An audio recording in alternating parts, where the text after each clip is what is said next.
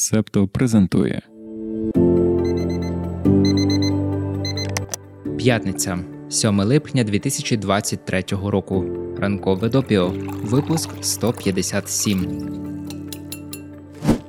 Доброго ранку. Головною темою цього випуску твого улюбленого ранкового подкасту будуть протести у Франції. Тобі, мабуть, вже доводилося бачити чимало вражаючих фото та відео французьких вулиць у вогні. За жвавими дискусіями про методи та побічні ефекти протестів можна загубити причини подій, що розгортаються у Франції просто зараз. Тому сьогодні ми самі для себе спробуємо все структурувати, ну і дамо послухати тобі. Згадай, як на уроках історії нас всіх вчили, що у знакових подій завжди є причини і приводи. Причина це щось, що може накопичуватися роками, є системним та визначає ту чи іншу суспільну ситуацію або функціонування певної сфери. Привід штука миттєва, яка завжди перебуває десь на поверхні, часто формальна, але така, що спонукає до конкретних дій у відповідь на причину. Напиши в коментарях, чи твої вчителі та вчительки також порівнювали привід зі спусковим гачком. Закінчуємо з ностальгією за школою та повертаємося до протестів у Франції. Привід у кінці червня поліцейський вбив 17-річного підлітка, коли той відмовився зупинити автомобіль. Є відео інциденту, на якому видно, що поліція переслідувала хлопця. Офіцери підходять до його машини. Один з них направляє пістолет на юнака. Хлопець починає від'їжджати, і в цей момент офіцер робить прицільний постріл у груди. Хлопця ідентифікували як Нахеля М. Він був французько-алжирського походження, що є дуже важливим, буквально визначальним чинником у цій історії. Прокурор, який займається цією справою, минулого тижня заявив, що поліція намагалася зупинити транспортний засіб через небезпечне водіння. Нахель відмовився зупинитися, проїхав на червоне світло, допустив інші порушення правил дорожнього руху та поставив під загрозу безпеку пішоходів. Тому офіцер зробив постріл. Наразі він перебуває під офіційним розслідуванням за умисне вбивство. Багато хто у Франції розглядає вбивство підлітка не як окрему трагічну подію, а як відображення та результат системного расизму щодо арабських і темношкірих спільнот. Ось ми й підходимо до причин, утім спершу завершимо з приводом. Після вбивства Нахеля протестні рухи миттєво спалахнули відразу в декількох містах: Марсель, Ліон, По, Тулуза, Ліль, Бордо, Рубе та Нантер, передмістя Парижа, звідки родом Нахель. Люди вийшли на вулиці навіть на заморських територіях Франції, наприклад, у Каєнні, столиці французької Гвіани, та у Реюньйоні, острові в Індійському океані. Ліричний відступ. Заморське володіння Франції це низка територій, здебільшого острівних, що належать Франції, але які є віддаленими від її основної європейської частини. Усі вони мають різний статус та рівень автономії, однак ці володіння представлені у французькому парламенті. Протести досить швидко перейшли до жорсткої фази. Каміння полетіло у поліцію, фаєри задиміли, запалали смітники, будівлі та машини. Поліція зі свого боку застосувала сльозогінний газ, щоб спробувати розігнати натовп, а деякі муніципалітети обмежили використання феєрверків і заборонили протести. Уряд мобілізував більше 40 тисяч офіцерів. Макрон розглядає різні варіанти припинення ситуації насилля, серед яких фігурує зокрема введення надзвичайного стану. А тепер перейдімо до причин: імміграційна політика. Міграція у Франції має тривалу історію, а імміграційна політика коливалася між двох полюсів: гарантування прав мігрантів та мігранток або витіснення їх на задвірки суспільства. Корінь різноманіття французького суспільства сягає ще 19 століття. Тоді Франція прийняла іноземних робітників з інших європейських країн Бельгії, Польщі, Італії та Іспанії. Бельгійців залучали для роботи в текстильній промисловості, а італійці працювали переважно на виноградниках. Поява іммігрантів загострювала конкуренцію на ринку праці. Це виливалося у численні конфлікти. Тим не менш, країна продовжувала приймати нових людей. Між 1921 і 1931 роками кількість іммігрантів у Франції зросла з 1,4 мільйона до 2,7. Після Другої світової війни розпочалася нова фаза імміграції з вихідцями з країн Африки, зокрема з колишніх колоній Франції. Лаура Фрадер, фахівчиня зі соціальної історії Франції, пояснює, що післявоєнна політика відкритості до мігрантів мала декілька причин. Франція у своїй політиці була мотивована економічними чинниками, а також провиною за колоніальне і тоталітарне минуле, поширене у європейському регіоні. Ці чинники стали поштовхом до переосмислення питання прав людини. Усе почало змінюватися на початку 1970-х, особливо після 1973 року. Тоді Франція зазнала великих збитків від нафтової кризи. Від 1973-го імміграційна політика Франції почала змінюватися з відкритості на контроль, оскільки країна більше не могла прийняти та забезпечити роботою усіх охочих. Для людей північноафриканського та неєвропейського походження було два виходи: або залишити Францію, або не в'їжджати до країни взагалі. Тодішній економічний спад додав популярності ультраправим силам на кшталт Національного фронту Жана Марі Лепена. Тепер це партія Національне об'єднання, яку довгий час очолювала Марін Лепен, донька того самого Лепена та подруга Путіна. Імміграційна політика стала ще більш жорсткою у 1993-му. Тоді країна запровадила політику нульової імміграції.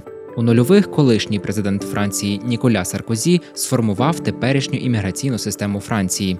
Він запровадив політику обраної, а не нав'язаної імміграції. Її метою було зупинити нелегальну міграцію та посилити умови для отримання десятирічного дозволу на проживання в країні. Еммануель Макрон продовжив заданий напрямок, підкреслюючи, що його позиція щодо іммігрантів це баланс між людяністю та твердістю. Такий типовий Макрон завжди в пошуках балансу. Він зробив більш жорсткими вимоги депортації тих, кому відмовили у наданні притулку або дозволі на проживання у Франції, але полегшив процедуру в'їзду для іноземних студентів і висококваліфікованих працівників. Цьогоріч у лютому Макрон представив новий імміграційний законопроєкт. Він має на меті полегшити процес легалізації, одночасно розширюючи сферу депортації, особливо для іммігрантів, які скоїли злочини. У планах Макрона прискорити процес надання притулку та встановити мінімальний рівень володіння французькою мовою для отримання багаторічного дозволу на проживання. Цей законопроєкт не сподобався ні лібералам, ні антимігрантським політичним силам. Для перших він надто жорсткий, для інших надміру ліберальний. У березні розпочалася колотнеча навколо пенсійної реформи, і всім було не до того, щоб вирішувати питання іммігрантів. Французьку імміграційну політику часто критикують, оскільки через балансування між відкритістю і контролем ніхто по суті не займався ні інтеграцією мігрантів та мігранток у французьке суспільство, ні підготовкою останнього до формату співжиття різних груп. Звідси виникає ціла низка проблем. Одна з найбільших серед них системний расизм та жорстокість поліції. Правозахисний орган французького уряду у 2016 році опитав понад 5 тисяч людей і виявив, що чоловіків та хлопчиків, яких сприймають як темношкірих або арабів, поліцейські зупиняють у 20 разів частіше ніж інших. Вбивство Нахеля це не перший подібний випадок. Матьєрі Густ, який досліджує наскільки у французьку поліцейську практику вкорінений колоніалізм, вважає, що сьогоднішні протести це гнів не лише щодо поліцейського гноблення, а й проти економічної та расової нерівності. Але зараз ми в допіо зосередимося саме на поліції. Як ти можеш здогадуватися, проблема у її свавіллі, але не тільки. Утім, про все поступово. Жорстокість поліції. Франція одна з лідерок Європи за цим показником. Пригадай нещодавні протести через пенсійну реформу. Щоб розігнати людей, поліція застосувала сльозогінний газ, кийки, світлошумові гранати та гумові кулі, які є забороненими у більшості європейських країн. Рада справ людини ООН навіть висловлювала занепокоєння з цього приводу. Ще один привід для занепокоєння це застосування етнічного профайлінгу, він ж етнічно-вибірковий підхід. Що це таке, розповідаємо в спільноті Септо. Доєднуйся на BuyMeACoffee або Patreon і отримуй доступ до повної версії твого улюбленого огляду новин світу. Упс, цю частину можна послухати лише на Патреоні. Доєднуйтеся до спільноти, щоб отримати доступ. Останні 30 років французьку поліцію критикують як всередині країни, так і ззовні. Незважаючи на це, держава її не реформує. Були спроби у 2020-му. У відповідь на протести солідарності після того, як Джордж Флойд загинув від рук американської поліції, адміністрація Макрона запровадила дві зміни. Перша можливість притягнення до дисциплінарної відповідальності офіцерів, чию вину в підозрах у расизмі довели. Друга заборона використання прийомів задушення при затриманні особи. Профспілки поліції почали чинити тиск. Врешті перше з цих положень пом'якшили, а друге взагалі скасували. Ймовірно, небажання злити поліцейські профспілки це одна з причин тієї публічної риторики, яку обрали президент, прем'єр-міністрка та інші популярні політики і політикині. Макрон назвав вбивство Нахеля невиправданим, але розкритикував насильницькі дії протестувальників та протестувальниць і став на сторону поліції. Цитуємо твіт. Наша поліція та жандарми віддані нам з метою захисту і служіння республіці. Я дякую їм щодня за це. Вони роблять це в рамках етичних норм, які потрібно поважати. Кінець цитати. Мсьє президент вбачає джерело настільки жорстких протестів у відеоіграх та соціальних мережах. Він закликав платформи соціальних мереж допомогти придушити демонстрації. Попросив, зокрема, TikTok і Snapchat вилучити найбільш делікатний контент та ідентифікувати користувачів і користувачок, які використовують соціальні мережі для закликів до заворушень або посилення насильства. До речі, поки минулої середи Франція тонула у вогні, Еммануель Макрон відвідав концерт Елтона Джона. Чесно кажучи, ми його навіть розуміємо. Сер Елтон закінчує концертну кар'єру, а протести ще продовжаться. Як не ці, то якісь інші, тому що з причинами громадського спротиву, здається, ніхто найближчим часом працювати не планує. Минулої п'ятниці речник Верховного комісара ООН з прав людини закликав французьку владу глянути на проблеми расизму та дискримінації у правоохоронних органах і забезпечити дотримання принципів законності, необхідності, пропорційності, недискримінації, обережності та відповідальності під час застосування сили поліцією. Міністерство закордонних справ Франції відхилило такі коментарі ООН, заявивши, що Франція та її поліція рішуче борються проти расизму та всіх форм дискримінації. У цьому зобов'язанні не може бути сумнівів. Застосування сили національною поліцією та жандармерією регулюється принципами абсолютної необхідності та пропорційності, суворо регламентується і контролюється.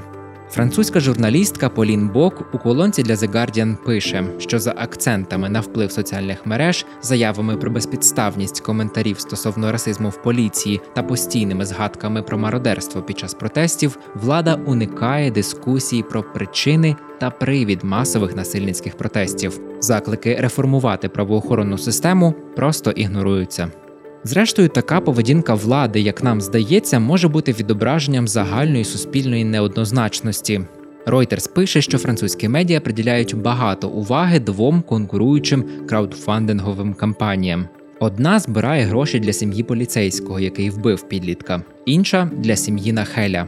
Перша наразі значно випереджає другу. На момент, коли ми пишемо цей випуск допіо, для сім'ї поліцейського зібрали вже майже півтора мільйони євро. Для Нахеля 352 тисячі. Збирати кошти для поліцейського розпочав ультраправий медійник Жан Месіха на платформі GoFundMe. 72 тисячі людей вже зробили грошові внески. Кампанія позиціонується як захист поліції, що є, цитуємо, жертвою малозабезпечених передмість. Кінець цитати. На цьому з Францією варто сьогодні закінчити і перейти до останніх новин на сьогодні. Так і зробимо, але ще маємо уточнення щодо одного зі стіків, який був в попередньому випуску, про найвіддаленіший паб Шотландії. Ми тебе ввели в оману. Найвіддаленіший паб знаходиться не на півночі країни, а на північному березі озера Лох Невіс. З назвою ми теж натупили, бо назвали озеро Лохнес, а воно Лох Невіс. До пабу немає автодороги, до нього можна добиратися лише пішки, саме тому заклад і вважається найвіддаленішим. Вибач за нашу неуважність і дякуємо Септонію Вові, що звернув увагу на неточності. А тепер перейдемо до нових стіків до ранкової кави, і цього разу спробуємо не зганьбитися. Стіки до ранкової кави про події стисло. Конституційний суд Киргизстану дозволив повнолітнім громадянам та громадянкам в документах замість по батькові вказувати матронім, себто по матері. З відповідним позовом до суду зверталася місцева феміністка. Минулий понеділок, 3 липня, був найспекотнішим днем за всю історію спостережень. Середньоземна температура була на рівні 17 градусів тепла. Раніше ми вже розповідали про неймовірну спеку в країнах Азії. Тепер до них додалися Сполучені Штати. У Техасі температура сягла 45 градусів. На станції Академік Вернацький було зафіксовано майже 9 градусів тепла. Таліби наказали протягом місяця закрити всі салони краси в Афганістані. Під час першого правління Талібану ці заклади також були забороненими. У 2001 році, після повалення режиму талібів, їх знову відкрили. Коли в 2021 році рух знову захопив країну, салони краси продовжували працювати, але зі зачиненими вікнами та прихованими вивісками. Для жінок вони були не просто місцем праці чи проведення часу. Салони краси залишалися середовищем для соціалізації та спілкування. Талібан вирішив повністю витіснити жінок з публічного простору, натомість замкнувши їх у колі сім'ї та домашніх обов'язків. У західному крилі Білого Дому якимось чином опинився кокаїн. Наразі невідомо, як він туди потрапив, але є припущення, що білий порошок могли загубити туристи. Розслідування триває. Зараз відбувається Вімблдон, дуже престижний турнір з великого тенісу, про який ми не знаємо нічого, але знаємо, що починаючи із цього року атлеткам можна одягати під спідницю шорти будь-якого кольору. Раніше дозволяли лише білі. А тепер до гастрономічних стріків. 4 липня американці та американки відзначали День Незалежності. З цього приводу в Нью-Йорку відбувся традиційний щорічний турнір з поїдання хот-догів. Переміг Джоуї Честнат. Він з'їв 62 хот-доги за 10 хвилин. Це його 16-та перемога в турнірі. Така собі Меріл Стріп з поїдання хот-догів. Хотілося би сказати смачного, але виривається спаси и сохрани.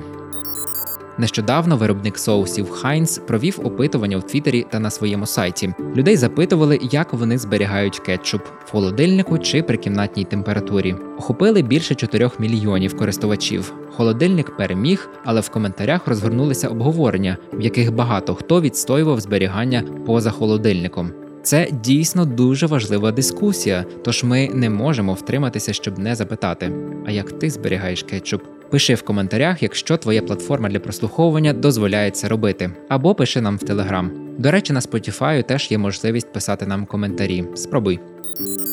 І це був 157-й випуск ранкового допіо. Мене звати Антон Ткачук, я продюсер цього подкасту, авторка тексту Дарина Заржицька, редакторка Ангеліна Паращина, дизайнер Марк Мостовий, промоція в соціальних мережах Олег Левій, моніторинг новин та робота зі спільнотою Сашко Монастирський.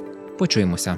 Ви прослухали подкаст Ранкове допіо. Шукайте септо в соцмережах, діліться враженнями та розповідайте іншим.